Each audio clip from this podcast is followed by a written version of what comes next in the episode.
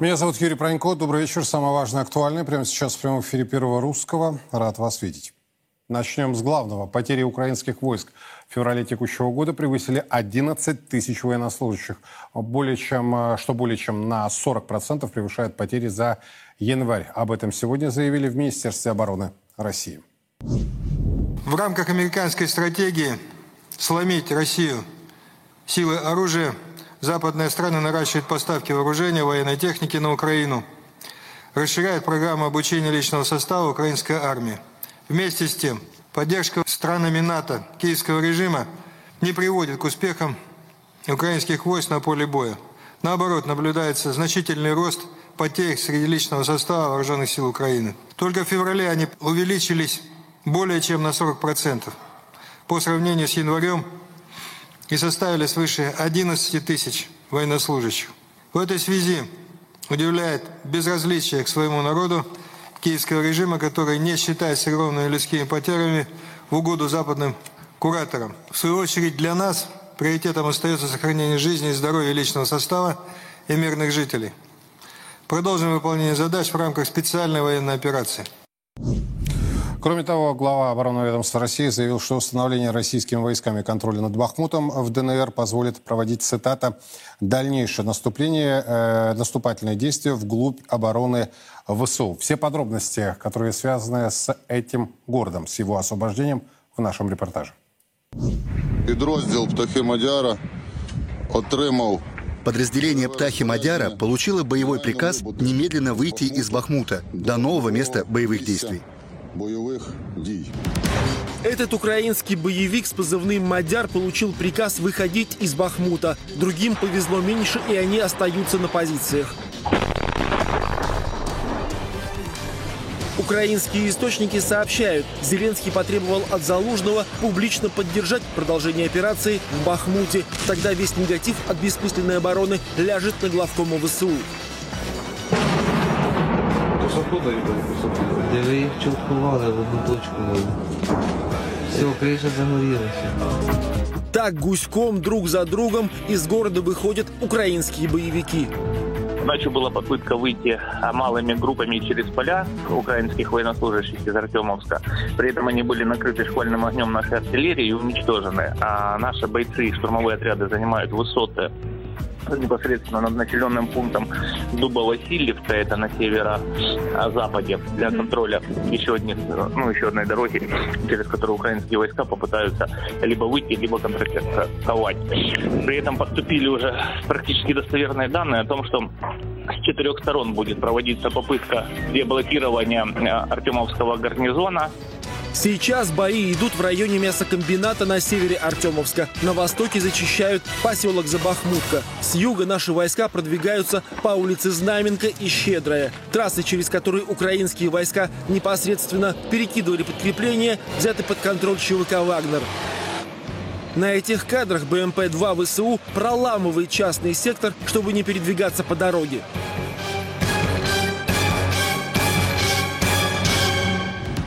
Контратаку ВСУ для деблокирования Бахмутского гарнизона вагнеровцы ожидают сразу с четырех сторон. С Северска, Константиновки, Часов Яра и со стороны Славянска. С Харькова перекидываются артиллерийские подразделения, также для деблокирования гарнизона противника. ВСУ для того, чтобы гарантированно разблокировать Артемовск, необходимо заблокировать ЧВК «Вагнер». И получится пирожок. Начинка – это окруженные нами части ВСУ, в случае, конечно, если полное окружение будет Бахмута. А оболочка – это, собственно говоря, ЧВК «Вагнер».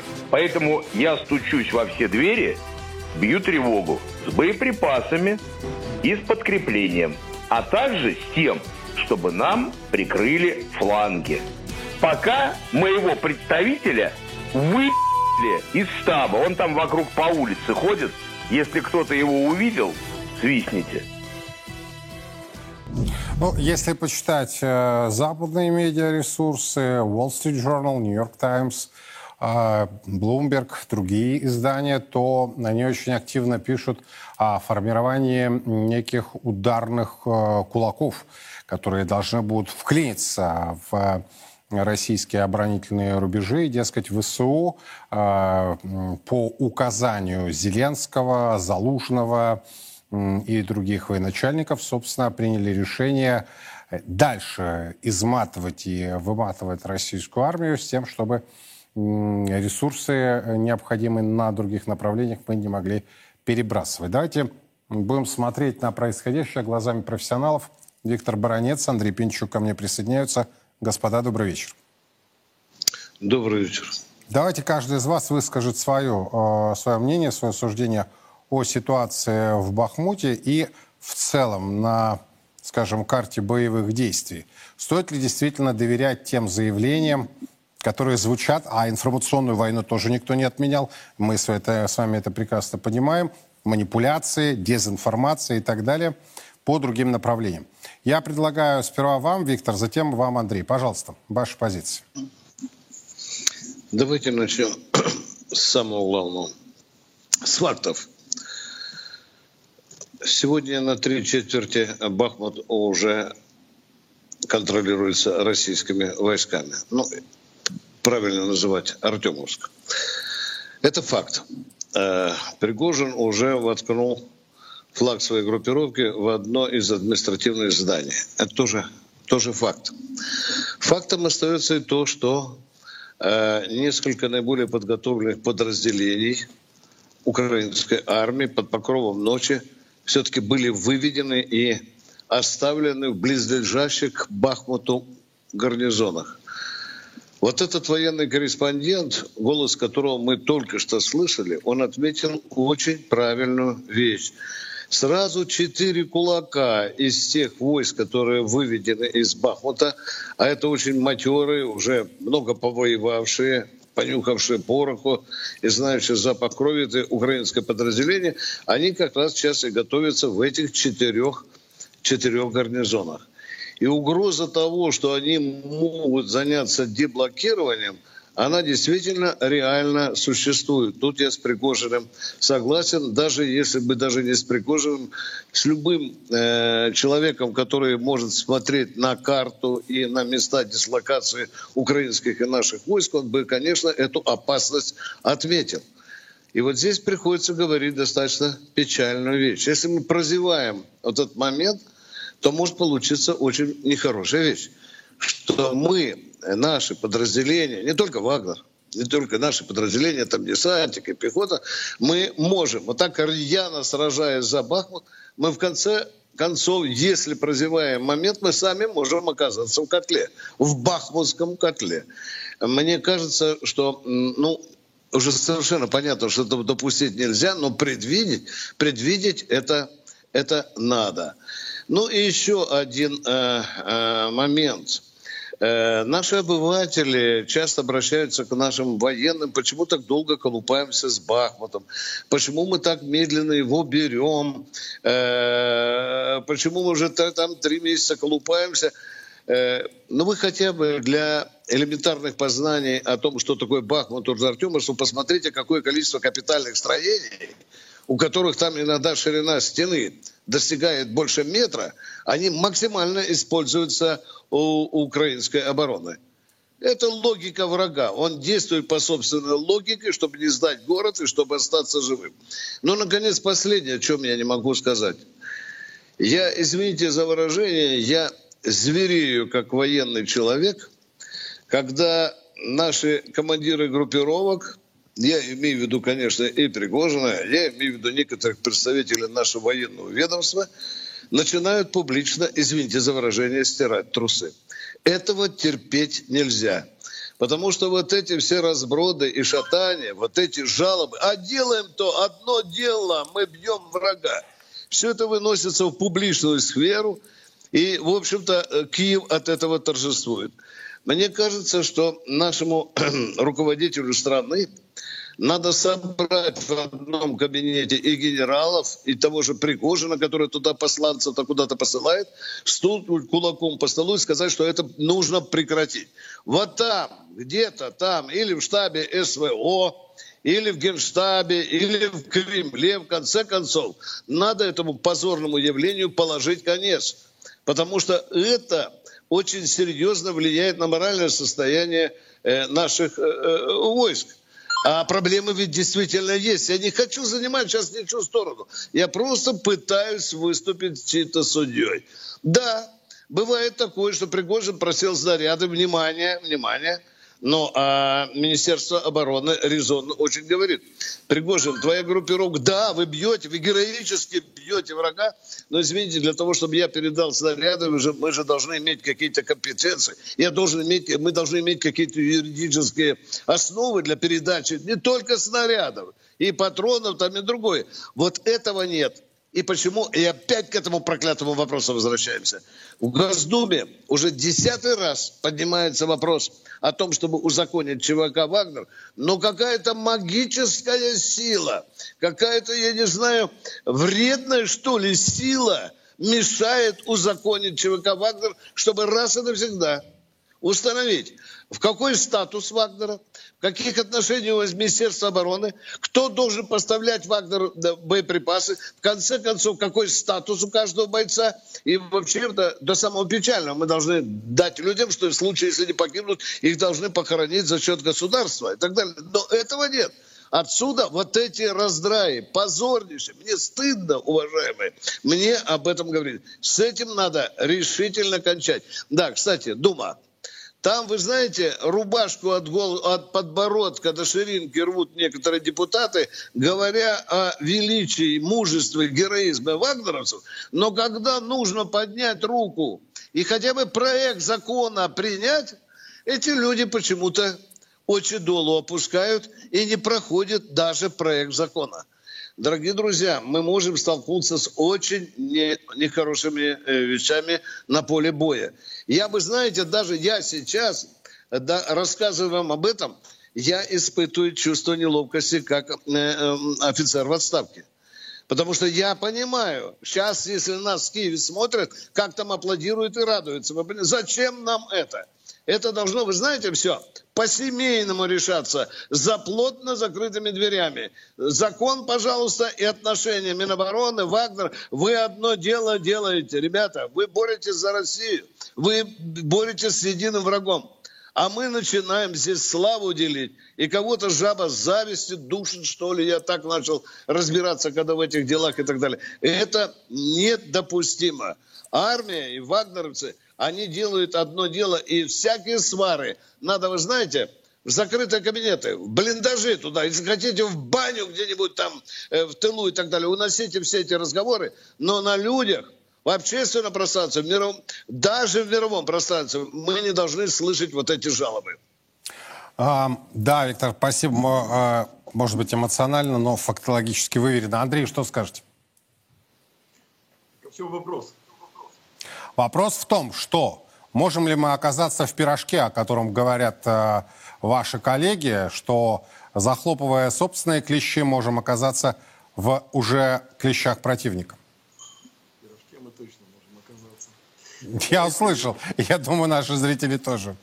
Так. Давайте, давайте с самого начала. На, на начало года э, э, план во всяком случае, публичной его части э, видения обстановки, стратегической обстановки, военно-политической, они представлялись следующими. Э, мы ждем, когда э, погодные условия позволят нам наступать. Значит, в это же время противник предпринимает все усилия для того, чтобы накопить резервы где-то к середине весны, началу лета, и тоже, в свою очередь, пойти в наступление. Что мы имеем на сегодняшний да, у нас было выступление. Про Угледар все знают, про Павловку все знают. Сейчас нет смысла как-то особо комментировать. Вот следующий рывок это Бахмут, Артемовск. Э, при этом продолжает ресурсы, вот все вот эти вот записи, которые периодически мы видим в открытых СМИ, о том, как отгружают, э, как э, формируют ударные группы. Да, сегодня Шойгу сказал про 11 группировка где-то порядка 200 тысяч формируется. И надо видеть, что ни одна из которые сейчас формируется для наступления, вот удара на Мелитополь, направлении, которое фактически публично анонсирована, она не задействована. Андрей, а можно вот попрошу, просто сейчас э, работаем в прямом эфире, качество звука оставлять желать лучше, чуть поближе к микрофону, если можно. Хорошо. Спасибо. Она не задействована в этих э, операциях вокруг Бахмута, о которых вы говорили. Значит, э, что касается Бахмута, смотрите, э, надо учитывать то, что та группировка противника, которая там размещена, она больше мариупольская. Просто чтобы было понятно. То есть на момент э, за закрытия Мариупольского котла Значит, в Мариуполе была, был постоянный контингент, где-то порядка 12-8 тысяч. Ну, плюс там ротируемые, э, плюс ротируемые подразделения. У, в Бахмуте сейчас где-то порядка 12 тысяч. Вот, поэтому говорить о том, что они там все отступили, кто-то отступает, кто-то заступает, ротация идет. Действительно, э, есть четыре направления, которые там 66-я, 67-я бригада, ряд других подразделений – которые готовятся ударить по флангам, обрезать фланги. И когда Пригожин высказывает на эту тему озабоченности, озабоченности правильной. Какой выход из этой ситуации? Ну, не просто там усилить Пригожина, дать ему какие-то снаряды. Со времен Второй мировой войны выход был известен. Вот. В таких, в таких э, ситуациях, как Бахмутская, например, формировали два, котла, два кольца. Одно кольцо – это кольцо штурмовиков, которые замыкают э, кольцо вокруг города, а второе кольцо это кольцо, которое, собственно, должно отбивать вот это вот э, возможное формирование котла уже с участием наших, наших подразделений. Этого пока не происходит. Э, силами Вагнера эту задачу выполнить невозможно, потому что все силы Вагнера, они напряжены и сконцентрированы вокруг городских боев, вокруг замыкания значит, котла, кольца, вот. И э, сегодня у нас э, история простая. Э, нужны ли бои за Бахмут? Ну, нужны, конечно, потому что в таком случае э, все те ресурсы, которые растянуты были вдоль фронта и в той или иной степени предпринимали, да, пусть там тактические какие-то элементы наступления, вскрывали нашу оборону, они все сейчас скованы в Бахмуте. Я еще раз повторюсь, что те резервы, которые Украина готовит, это важно понимать они не задействованы в Бахмутской операции. И что и э, э, какой выход, с моей точки зрения, э, ну, остается там, или какова обстановка в таком случае остается у значит, нашего военного командования. Первое, понимание того, что противник накапливает и находится на, ну, не на финальной стадии, но вот где-то к ней приближается по формированию боеспособных э, ударных подразделений, значит, которые э, неминуемо Э, весной, летом э, будут э, пытаться наносить удары, пытаться идти в наступление. И ключевая задача это формирование обороны. Причем сложной обороны, маневренной обороны, оборудование инженерных сооружений и так далее. Вот. Бахмут должен быть взят. Это очевидно. Э, и, ну, просто потому, что он должен быть взят. Я сейчас не хочу в эту историю про Карфаген вникать. Вот эти вот вечные споры на тему того, он имеет он значение, не имеет значения. Ну, вы ответили да, на этот вопрос. Да, имеет? Имеет, э, имеет. Вы понимаете, в чем проблема? Если бы мы, например, шли вот волной, взяли бы Бахмут, пошли вперед, Бахмут бы никакого значения не имел. Э, а сейчас, э, когда они формируют вот, вот эту линию обороны новую по Часов Яру, ну вплоть до Константиновки, э, вот это славянское направление, Краматорск, Славянск, то понятно, что мы упремся в следующий в следующий укрепрайон. Но это будет ключевой, главный их укрепрайон, который фактически является вот той сердцевиной группировки, украинская, которая изначально была сформирована под э, ударная, под наиболее боеспособная, под наступление на Донбасс. Вот. Ну, и мы, по сути, извините за такой спортивный пример, оказываемся в финале этой истории, вот конкретно по э, значит, Донецкой кампании. Поэтому, конечно, Бахмут должен быть взят. Вот. Ну и, конечно же, все в этом должны принять участие в части, там, касающейся, я с коллегой абсолютно согласен, и все эти свары, они точно должны уйти из публичной сферы, они никого не красят, вот, и задачи боевые должны быть решены. Спасибо большое, Виктор Бронец, Андрей Пинчук. Были у нас на прямой связи и оценочное суждение не только о ситуации вокруг э, Бахмута, но и э, во взаимоотношениях, скажем, разных силовых э, блоков э, нашей страны. Мы будем внимательно следить за развитием ситуации. Подробности будут в наших эфирах, а также на сайте 1rus.ru. Ну, между тем, президент Беларуси Александр Лукашенко сегодня публично унизил Зеленского. Столь жесткая оценка была связана с инцидентом э, на авиабазе в Мачулищах, э, который, по словам белорусского лидера, был организован совместно СБУ и ЦРУ. Вывод один.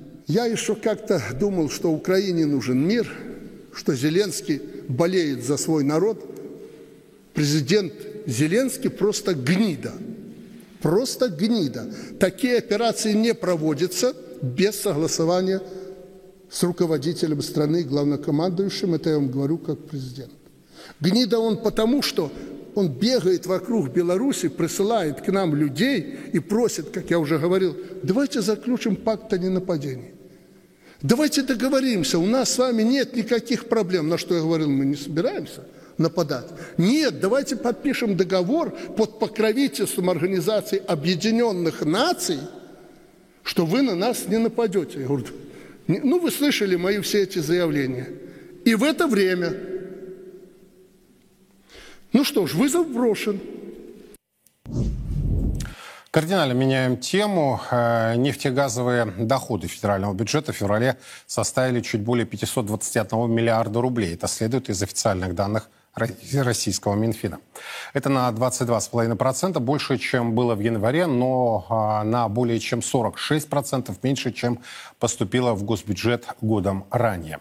За первые два месяца этого года нефтегазовые доходы а, в бюджете собрано на 946 миллиардов рублей, как я уже отметил, меньше, чем на 46%, чем было ранее, поскольку дополнительных доходов от нефти и газа нет, а в марте так называемое бюджетное правило вновь будет работать в обратную сторону. Минфин станет не покупать, а продавать валюту из резервов. В пятницу ведомство сообщило, что направит на продажу юани на сумму более чем в 120 миллиардов рублей. Постоянная тема. Э, гигантский дефицит э, бюджетов, 2,5 триллиона рублей за первые два месяца. Вот стоит ли действительно по этому поводу так сильно мандражировать? Или э, кроме хайпа, собственно, есть и ведь другие составляющие. Это разные финансовые маневры, поступления, пополнения, дополнительные платежи, в том числе единоразовые. А, вот что происходит в области финансов и экономики? Ну, начнем с бюджета, а параллельно еще затронем тему, вот буквально за пять минут до выхода в эфир, вы знаете, а, не безинтересная, я так сказал бы, статья вышла а, в Wall Street Journal. России удается весьма успешно удерживать на плаву экономику в условиях западных санкций благодаря молодым технократам, пишет это издание, которые получили образование на Западе. И вы знаете, здесь не просто статья про технократов. Э, мы, к сожалению, даже вот технически не успели, э, не успеем вам ее показать, но э, вот если оперативно переводить, то она следующего содержания. Значит, речь идет в первую очередь о Павле Сорокине. Это заместитель министра энергетики России, который изучал финансы в Лондоне, был одним из авторов идеи группы ОПЕК+, плюс и работал банкиром Морган Стэнли. А, Wall Street Journal называет Сорокина и его команду секретным оружием Кремля по адаптации к санкциям. Кремлевские новички, несмотря несмотря на богатый опыт учебы и работы на Западе, также придерживаются, цитирую сейчас издание, националистической идеологии Путина и сознательно решили работать в российском правительстве. И позвольте еще одна цитата. Сорокин является воплощением чего-то такого, что не существовало в Советском Союзе. Он принадлежит к новой породе молодых людей, это прям прямая цитата идет, у которых был выбор, но они решили работать в российском правительстве. Сорокин и его соратники добились определенных успехов. В январе э, Россия экспортировала более 8 миллионов баррелей нефти. Это один из пяти самых высоких показателей за всю историю наблюдений. Во время войны Сорокин лично заключал сделки с новыми потребителями российских ресурсов в Африке, в Африке и Азии, пишет Wall Street Journal. Также в эту молодую команду кремлевских технократов, по данным издания, входит 39-летний заместитель министра финансов России Алексей Сазанов – кстати, персонаж, о котором мы неоднократно говорили. А, он был героем наших программ. Он получил образование в Оксфорде, работал с Сорокином в Эрнст энд Янг в Москве. Денис э, Дерюшкин, бывший аналитик Bank of America в возрасте 29 лет, стал а, руководителем отдела исследований Министерства энергетики, представляя Россию на консультативных встречах ОПЕК+. Ну и еще один герой наших программ и статьи на Царьграде Максим Орешкин, как замечает э, Wall Street Journal, самый влиятельный экономический советник Путина, э, получивший эту должность 38 лет, ранее работал во французском банке Креди Агриколь. Собственно, вот с Максимом там мы и познакомились. Я лично с ним познакомился, когда он работал в Креди Агриколь, потом он работал в ВТБ Инвестициях, потом он э, вместе с Моисеевым перешел в Минфин, был министром экономического развития, был замом, потом э, Минфина э, министром экономического развития и, собственно, теперь советник президента Путина. Знаете, почему я затронул? Во-первых, это действительно очень интересный анализ с точки зрения тех процессов, которые происходят. В Wall Street Journal не, не упомянуты ни Набиулина, ни Решетников, ни Силуанов. То есть их вообще нет, хотя именно эти персоны занимают первые позиции. И при этом называются имена, фамилии а, заместителей министров, а, как Сазанов, ну и другие, вот, которые я вам э, привел примеры, в качестве не просто силы, проводящей э, финансово-экономическую политику, а триггер. То есть они являются вот этим движущим механизмом э, той финансово-экономической ситуации, в которой Россия оказалась. И действительно, кому-то нравится или нет, но Россия устояла. Вдумайтесь, 10 антироссийских русофобских санкций – такому давлению, таким запретам ни одна экономика не подвергалась в мире. Таких прецедентов не было даже по отношению к Северной Корее или по отношению к Ирану.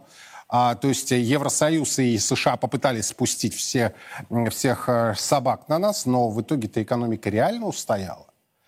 Если заслуга в этом технократов, а давайте вот все, весь этот конгломерат вопросов будем обсуждать с человеком, которого я также давно знаю, и мы с ним неоднократно встречались и анализировали происходящее. Ян Арт ко мне присоединяется. Ян, рад видеть. Добрый вечер.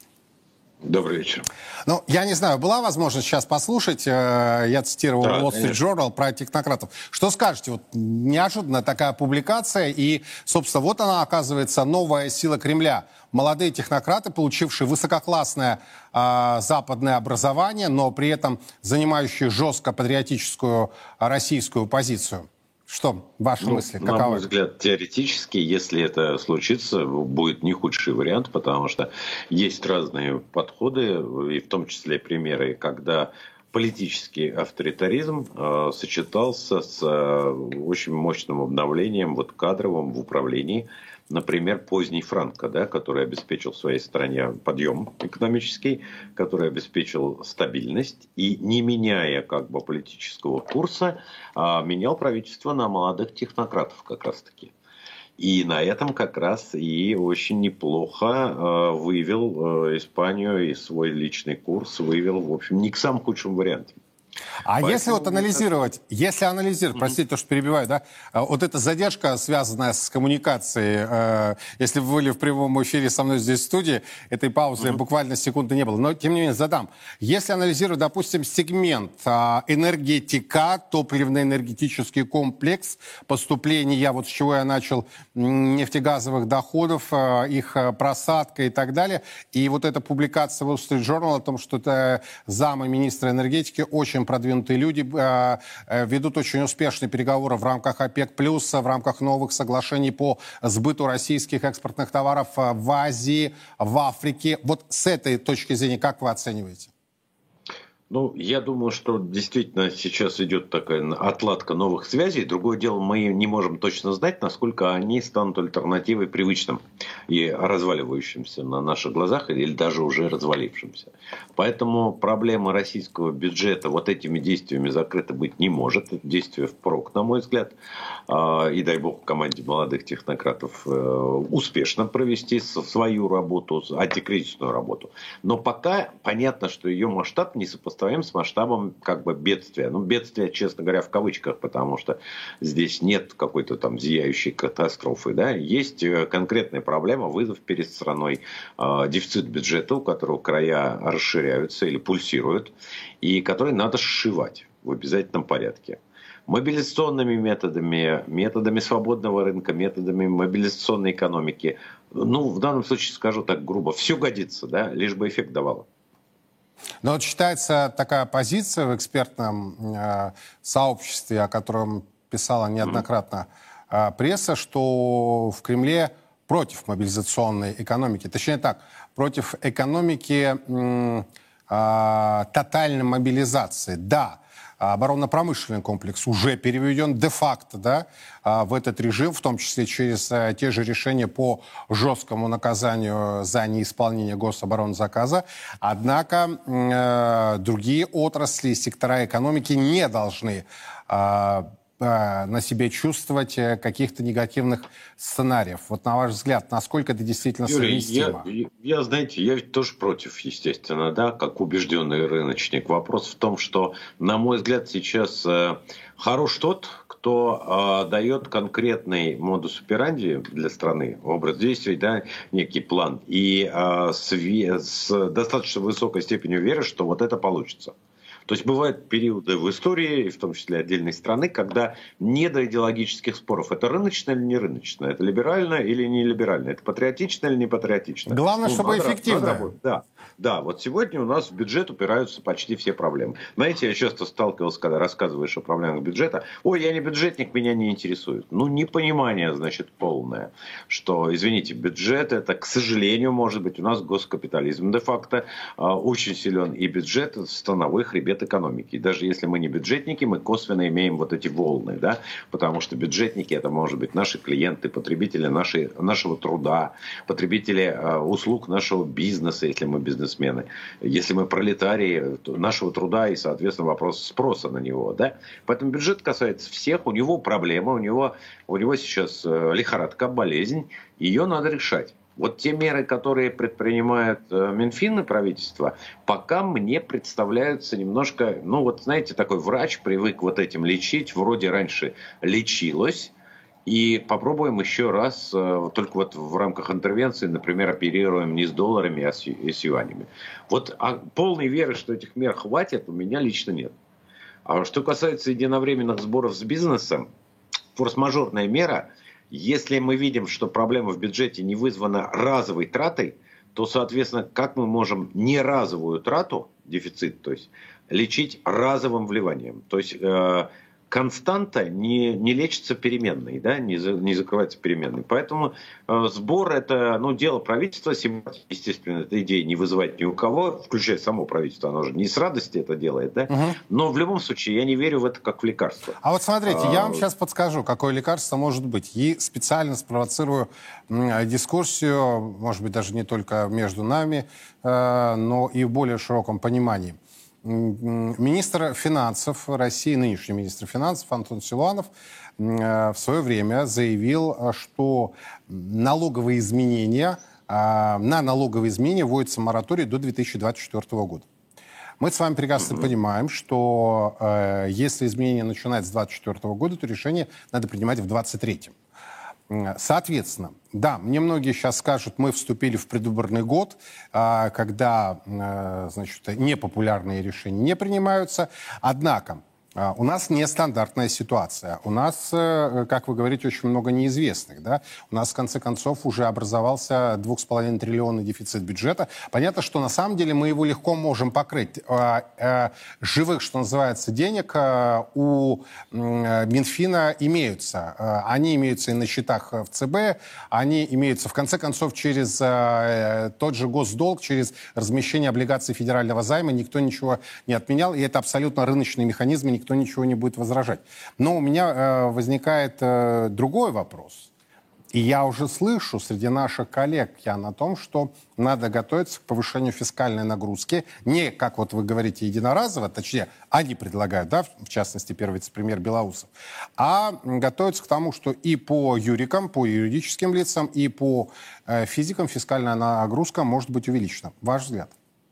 Ну, это мера системная, если просто брать техническую оценку, да, в отличие от разовых сборов или каких-то таких телодвижений. Нет, я просто, как Но... и вы, в разовые сборы не очень верю. То есть, если это конкретное ну, целенаправленное да, финансирование, ну, тогда это называйте. То есть, целеполагание такое, и мы даем деньги под это. А вроде как надо, и вроде как надо что-то закры... заткнуть, закрыть, но по факту цифры не то, что не бьются, они кратно различаются между собой. Да, именно. Мало того, что это плохой прием, но еще и все равно он не решает ничего. Что касается фискальной нагрузки, то вместе с бюджетным правилом это вот вечные инструменты э, на, на повышение эффективности, чтобы экономика давала большую отдачу для государства. Я, конечно же, считаю, что это будет очень плохой путь. Это мы ради затыкания дыры сегодня пожертвуем завтра и послезавтра. Очень серьезно пожертвуем. Поэтому хотелось бы видеть другие методы, другие способы. То есть вы против, я правильно же вас услышал, вы против конечно, увеличения фискальной конечно. нагрузки Она, как принципе, на предприятия, так и на граждан? Конечно, она чрезмерная. Более того, по гражданам э, мы видим такой э, дисбаланс доходов и расходов беднейших 10% и богатейших, что впору ставить вопрос не об увеличении нагрузки на всех, а об отмене НДФЛ на тех, кто получает до 30 тысяч рублей. Да, мы как-то с вами уже это обсуждали, а потом и депутаты. Но мы это обсуждали, потому что хотели обсудить, а депутаты там перед выборным годом обсуждают, потом э, Потом также забывают. Да. Ну да, конечно, но лозунг-то хороший, но, но это реальные меры социально-экономического выравнивания, которые присутствуют последние сто лет в политике всех стран. От СССР присутствовала Россия, в России просто она плохо присутствует, до любой страны нормальной, да, которая понимает, что нельзя в общество на разрыв иметь. Вот, поэтому здесь в пору ставить скорее о снижении НДФЛ для, или, допустим, о снижении не обнуления, а о снижении до 10% для получающих меньше определенной суммы. А мы будем ставить об увеличении нагрузки. Но это как? Поэтому, мне кажется, это очень плохая история, очень плохая мера. И э, найдут какой-то, надо искать, вернее, какой-то более другой способ. Но, скорее всего, в это все-таки в резать косты способ, да. Другое дело, что формально говоря, можно сказать, вы знаете, у нас бюрократические аппараты, вот оборонные расходы, оборона всех видов, включая внутреннюю безопасность и так далее, слишком велики. Вот об этом э, Дерипаска, например, заявил на форуме. Да, это логично, но понятно, что было бы лицемерием, таким фарисейством в сегодняшней ситуации говорить, слушайте, ребят, давайте сейчас вот это все сократим, да. Страна находится в политическом конфликте, она как бы сейчас это сделать точно не может. Значит, надо искать. Что именно, не могу сказать. А вот смотрите, а, опять-таки вариант, э, который, я думаю, в таком ползучем режиме будет э, реализовываться. Я имею в виду девальвацию старую классическую девальвацию российской национальной валюты. Тем более, опять-таки, надо отдать должное Силуанову, он не скрывает, э, сколько принесет в госбюджет э, девальвация э, к доллару, евро, юаню. Кстати, здесь я с вами полностью согласен, уже не важно, какая резервная валюта. Собственно, суть-то у них остается, что у ЦБ, что российского Минфина, сколько это принесет в госбюджет. Но при этом мы прекрасно с вами понимаем, и та же Набиульна об этом неоднократно говорила, как только вы столь соблазнительно этим делом начинаете заниматься, то вы получаете а, инфляционный шок, вы получаете рост а, цен, что моментальным образом сказывается на покупательной способности домохозяйств, сбережении а, а, денежных доходов, ну и так далее. То есть там все Конечно. вообще по учебнику, по классике, делаешь это, получаешь вот это, да, и так далее, и так да. далее. Кроме а, того, мы... налоговый-то сбор тоже уменьшает себе государство с помощью девальвации. Абсолютно. Если оно девальвирует мою зарплату, а потом берет налоги, то свои, свои налоги, взятые взятое из моей зарплаты, оно тоже себе девальвировало. Поэтому девальвация предпринимается, когда государство прекрасно понимает, что сырьевые поступления для него куда значительнее, чем все налоги с нас с вами, серых убогих, что с нас взять из серии. Да? И девальвация действительно беспрестанный метод э, нашей вот, э, балансировки бюджета. Чем он ужасен? Он выдавливает молодежь из страны, да, в принципе. Он выдавливает активность. Может, даже городских сумасшедших заодно выдавливает, но вместе с городскими сумасшедшими он выплескивает и ребенка с этой водой, да? А, потому что в других юрисдикциях становится просто... Он, а, нет, этот метод обнуляет а, любые длинные деньги, в смысле номинированные да. в национальной да. валюте. Все. Он не, да, он, он мешает на созданию национального капитала, который состоит из наших с вами маленьких ручейков, это большая речка. Он обесценивает наш труд, и он в конечном счете уничтожает э, Россию как народ, российский народ, русский народ конкретно, потому что народ, у которого труд беспрестанно делают дешевле, чем в среднем на земном шаре, ну, простите меня, ну, ну, немножко смешно. Вот сейчас, вы знаете, вот я, честно говоря, поперхнулся, когда в Госдуме говорят, давайте введем детские вклады в банках, это поможет деторождению. Вот сразу я вспомнил тот самый Мюнхгаузен фильм. Деторождению помогает кое-что другое. Но вот кроме того, что непосредственно связано с деторождением, еще помогает то, что э, этот труд этого народа, который нуждается в демографическом рывке, не, не удешевляется постоянно. Я понимаю, что звучит, наверное, слишком общо, такая какие-то общие слова, вот даже на демагогию похоже. Но, черт возьми, ну если мы постоянно будем девальвировать труд, русский труд, назовем его так, русский национальный труд, ну, ну хорошо, бюджет склепаем, дальше что? Но боюсь, что девальвация, она, конечно, э, сейчас э, на повестке дня стоит. Другое дело, что вы вот правильно отметили, как раз сейчас, как может кому-то странным показаться, скорее всего, Набиулина стоит на перевес против этого метода, просто потому, что у нее главная, главная э, история в ЦБ – это таргет по инфляции. И я думаю, что она говорит Кремлю, в который приносит... Ее идея фикс – это 4%. Да. То ли да. к 23-му, то ли к 24-му. По-моему, да. теперь уже к 24-му. Теперь уже к 25-му, по-моему. А, уже 25-му. У нее есть свои недостатки, но в данном случае я полагаю, что она отзванивает в Кремль и говорит, ребят, если мы идем этим путем, эту проблему мы решаем. Но вот здесь мы получим вот такую проблему. Поэтому девальвация – это инструмент, который э, не, не вреден, вот как сейчас. Но да не дай бог ему пойти дальше. Не дай бог ему пойти дальше. Ну и потом, если э, доходы росли э, более высокими темпами, чем рост инфляции, то никто бы этого не заметил. Вспомните, Ян, мы это уже проходили в начале нулевых. Да, и при конечно. этом получили очень хороший эффект и по росту покупательной способности, и по потребительскому спросу, а самое главное, по росту благосостояния домохозяйств. Конечно. Я думаю, что остается еще один метод, но он такой слишком неяркий. Это кишочки так перебрать в организме государственном, как говорил герой э, статского советника. Поясняйте, да? коль перешли ну, на медицинскую вот, тематику. Вот, да, нет, на самом деле, как любая фирма, малая, большая, что делает? Вот сейчас на Уолл-стрит, да, до чертиков таких фирм. Значит, мы режем косты. И мы начинаем перебирать везде неэффективную трату денег. Да? То, что было, э, экономика была, э, должна быть экономной, а до этого этот же лозунг ре, реализован в японском экономическом учении, которое называется Гемба Кайдзен. Ребят, давайте переберем внутри компании все, вот в данном случае внутри государства, и порежем все то, что не является сегодня политически значимым и принципиальным для Кремля, о чем говорил Дерипаска. То есть заявка Дерипаска, она правильная, но она заведомо такая на, на, на, ну, как бы на попсу, да? То есть, ну, это сейчас Кремль делать не будет. Ну, это же очевидно, да?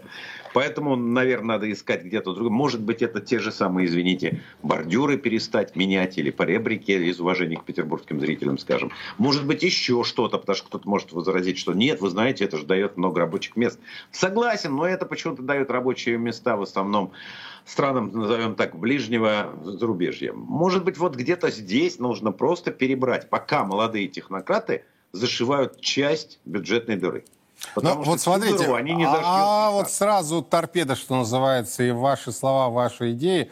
Я согласен по сути, а что мы имеем на практике, в том числе с нашими технократами молодыми, о которых написала сегодня газета Wall Street Journal. Смотрите, в базовом прогнозе ЦБ ожидаемая чистая прибыль российских банков в текущем году составит до полутора триллионов рублей. Что, а точнее кто обеспечит вот этот самый рост чистой прибыли ростовщиков? Ответ – госбюджет. Так, по данным экспертов, новые займы Минфина обходятся госбюджету все дороже и дороже. Доходность облигаций федерального займа ОФЗ достигла 10,76% годовых. Более высокая доходность была, а, напомню, в кризисном 2015 году. Наблюдатели в унисон отмечают, что ставка завышена. Например, не так давно Ростелеком разместил свои корпоративные долговые банды с доходностью 9,56% годовых. Вот вдумайтесь, надежность государства российского как заемщика ниже, чем у Ростелекома. Ситуация выглядит абсурдной, на мой взгляд, для налогоплательщиков, но не для тех, кто занимается этим делом. Что, Ян, скажете? Ну, вы же уже сказали, что в принципе финансирование. Ну просто понимаете, это, это опять это классика какая-то. А? Да, это с одной стороны норма. С другой стороны, мне иногда кажется, что вот безупречно работающая машина АФЗ сейчас работает по принципу Скарлетта Хары. То есть вот сейчас мы решаем э, пожарные вопросы с помощью дополнительных заемствований, а чем отдавать, э, подумаем завтра. А, хорошо, когда занимает государство, у которого ВВП растет. Но когда займы, э, долги внутренние растут, при том, что ВВП начал падать, вот это все равно тревожный же сигнал, да? Да, действительно, почти 25 лет, четверть века российское государство очень, кстати, четко исполняло свои обязательства по внутреннему долгу, по вот этим займам. Да и по внешнему тоже, естественно. Но будет ли так дальше, если сейчас по ВВП падать, а долг увеличивать? Вот здесь большой вопрос. То есть вы хотите сказать, что мы вгоняем в долги не только себя, но и своих детей, ну, и, своих да, внуков. Да, да. Экономику а, наших детей. Наши, да, экономику наших детей и внуков.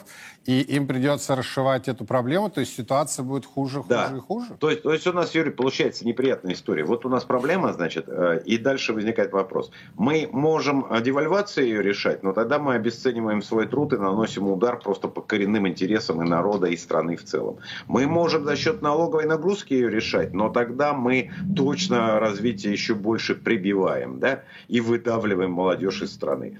Мы можем решать за счет внутреннего займа, но тогда мы бомбу замедленного действия, возможно, готовим.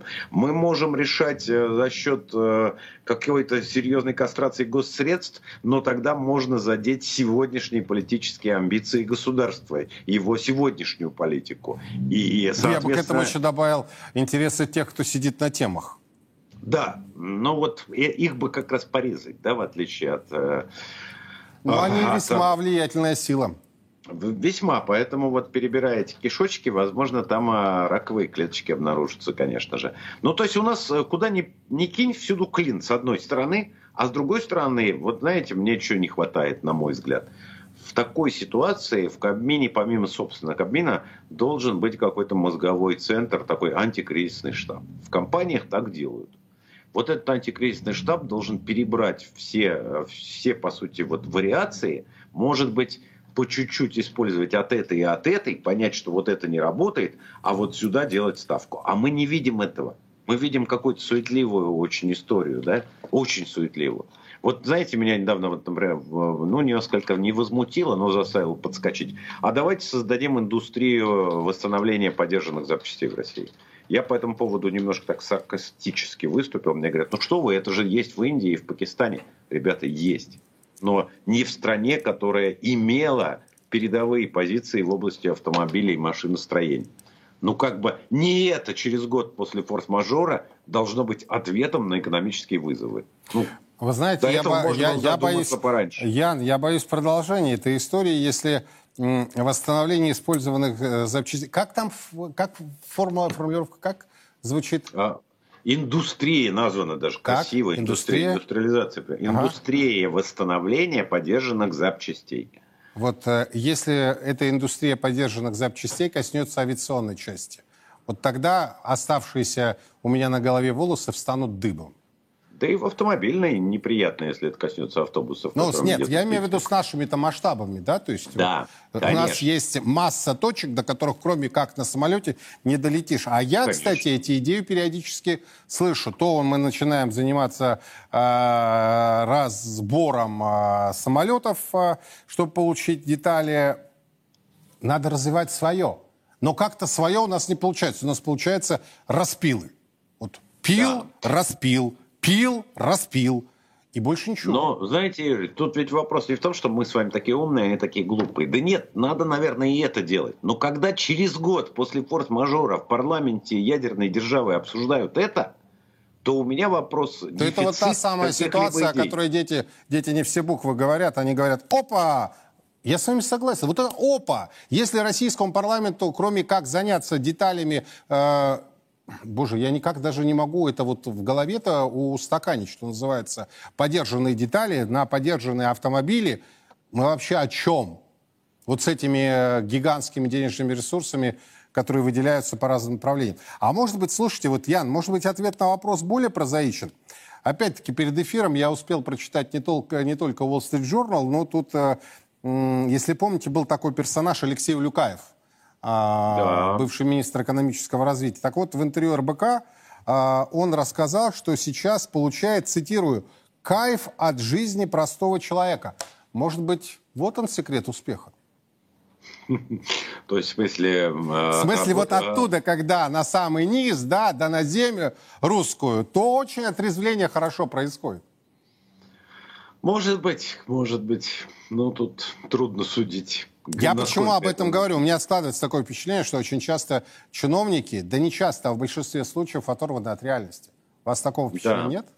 Есть такое впечатление, и, к сожалению, вот, э, вернее, тут надежда как раз на этих молодых технократов. Они в силу возраста не могли успеть оторваться от этой реальности. Они недавно были, как мы, там, я не знаю, ловили попутку, ходили на сессию и так далее, ходили в магазин ножками и так далее, и так далее. Вот дай бог им не забронзоветь и не, не превратиться в бояр, которые, значит, укутанные мехами, там, проносятся на санях с мигалкой мимо простых смертных. Вы скорее оптимист на этот текущий 23-й или пессимист в части экономики Я не думаю, финансов? что возможно, я не думаю, что будет вот то, что можно назвать катастрофой. Я не думаю, что это будет. Но ухудшения, скорее всего, в ближайшее время будут. Но Оно будет думаю, что проявляться в наших доходах, в наших возможностях, в оскудении вот этих возможностях, в, в зажатии нашего буквально там съестного ассортимента, вот в таких вещах. Вы знаете, меня, боюсь, осудят, но я, так как мое поколение много чего испытывало, да, там условно, август 98-го у тебя заблокированы счета, и ты просто не можешь купить плавленый сырок даже, да, поэтому переживали и не такое, то есть э, супер пессимизма я не испытываю всего лишь не стоит. Ну и особого оптимизма тоже. Оптимизма нет. Это честный ответ. Спасибо большое. Ян Арт был у нас на прямой связи. А, Вы знаете, действительно, масса вопросов. А, Мы начали с а, ситуации вокруг украинского кризиса, с Бахмута, с тех публичных, скажем так, чтобы не выпадать из зоны русского литературного дебата, в которые выплескиваются периодически в публичное поле. А вот заканчиваем экономикой и финансов. Да? С одной стороны, у страны имеются все необходимые ресурсы. Природные, людские, географические, да какие угодно. В конце концов, сложилась уникальнейшая ситуация, когда целые отрасли сектора экономики покинули иностранные компании и корпорации, э, и, собственно, место под солнцем освободилось. Но постоянно что-то мешает. Постоянно. Я понимаю, что самые легкие варианты это вспомнить про танцора, да? Но мы с вами все танцоры в этой ситуации. Каждый на своем месте. Мы с вами пашем, мы с вами работаем. А симфонии не получается. На мой взгляд, ответ в том, что, как и год тому назад, сидящие на темах, как сидели, так и сидят. Но пирожочек уменьшился. И уменьшился очень сильно. И он уменьшается. И эти персонажи, которые привыкли жить в определенной системе координат, они не хотят менять свою жизнь. Отсюда и рост тарифов, естественных монополий. Отсюда и новые квитанции за коммуналку, которую мы с вами получаем. Отсюда и рост цен на товары, на продукты, на сезонные товары, которые должны дешеветь, а они дорожают. Вспомните эти истории про валюту, о которой мы сегодня с вами тоже говорили. То есть как только рубль падает, к, неважно к кому, к доллару, евро, юаню, а, нам говорят, ну вы же видите, что происходит на валютном рынке, поэтому ценники перебиваются. Рубль укрепляется, всем плевать. Все забывают об этом аргументе, продолжается рост цен. Это знаете, как называется? Жадность. К сожалению, в нашей стране очень слабая антимонопольная служба. Вот такие структуры, контрольные структуры, которые призваны в том числе бить по рукам тем, кто хочет заработать сверхприбыль, они у нас практически отсутствуют. И в 7 вечера уже в другой моей авторской программе «Сухой остаток» мы с вами поговорим про счетную палату. До недавнего времени руководивший этой контрольной структурой парламента страны господин Кудрин предпочитал летать в командировке первым классом. Например, он слетал в одно место, и мы с вами из своего кошелька, как налогоплательщики, оплатили ему этот проезд в первом классе на сумму 1 миллион 300 тысяч рублей. Это была всего одна поездка. Подробности буквально через несколько минут. Царьград продолжает внимательно следить за развитием ситуации. Подробности в наших эфирах и на сайте edinrus.ru. Я поздравляю всех наших милых дам с наступающим 8 марта. Желаю вам семейного счастья, благополучия и здоровья. До встречи в ближайший четверг.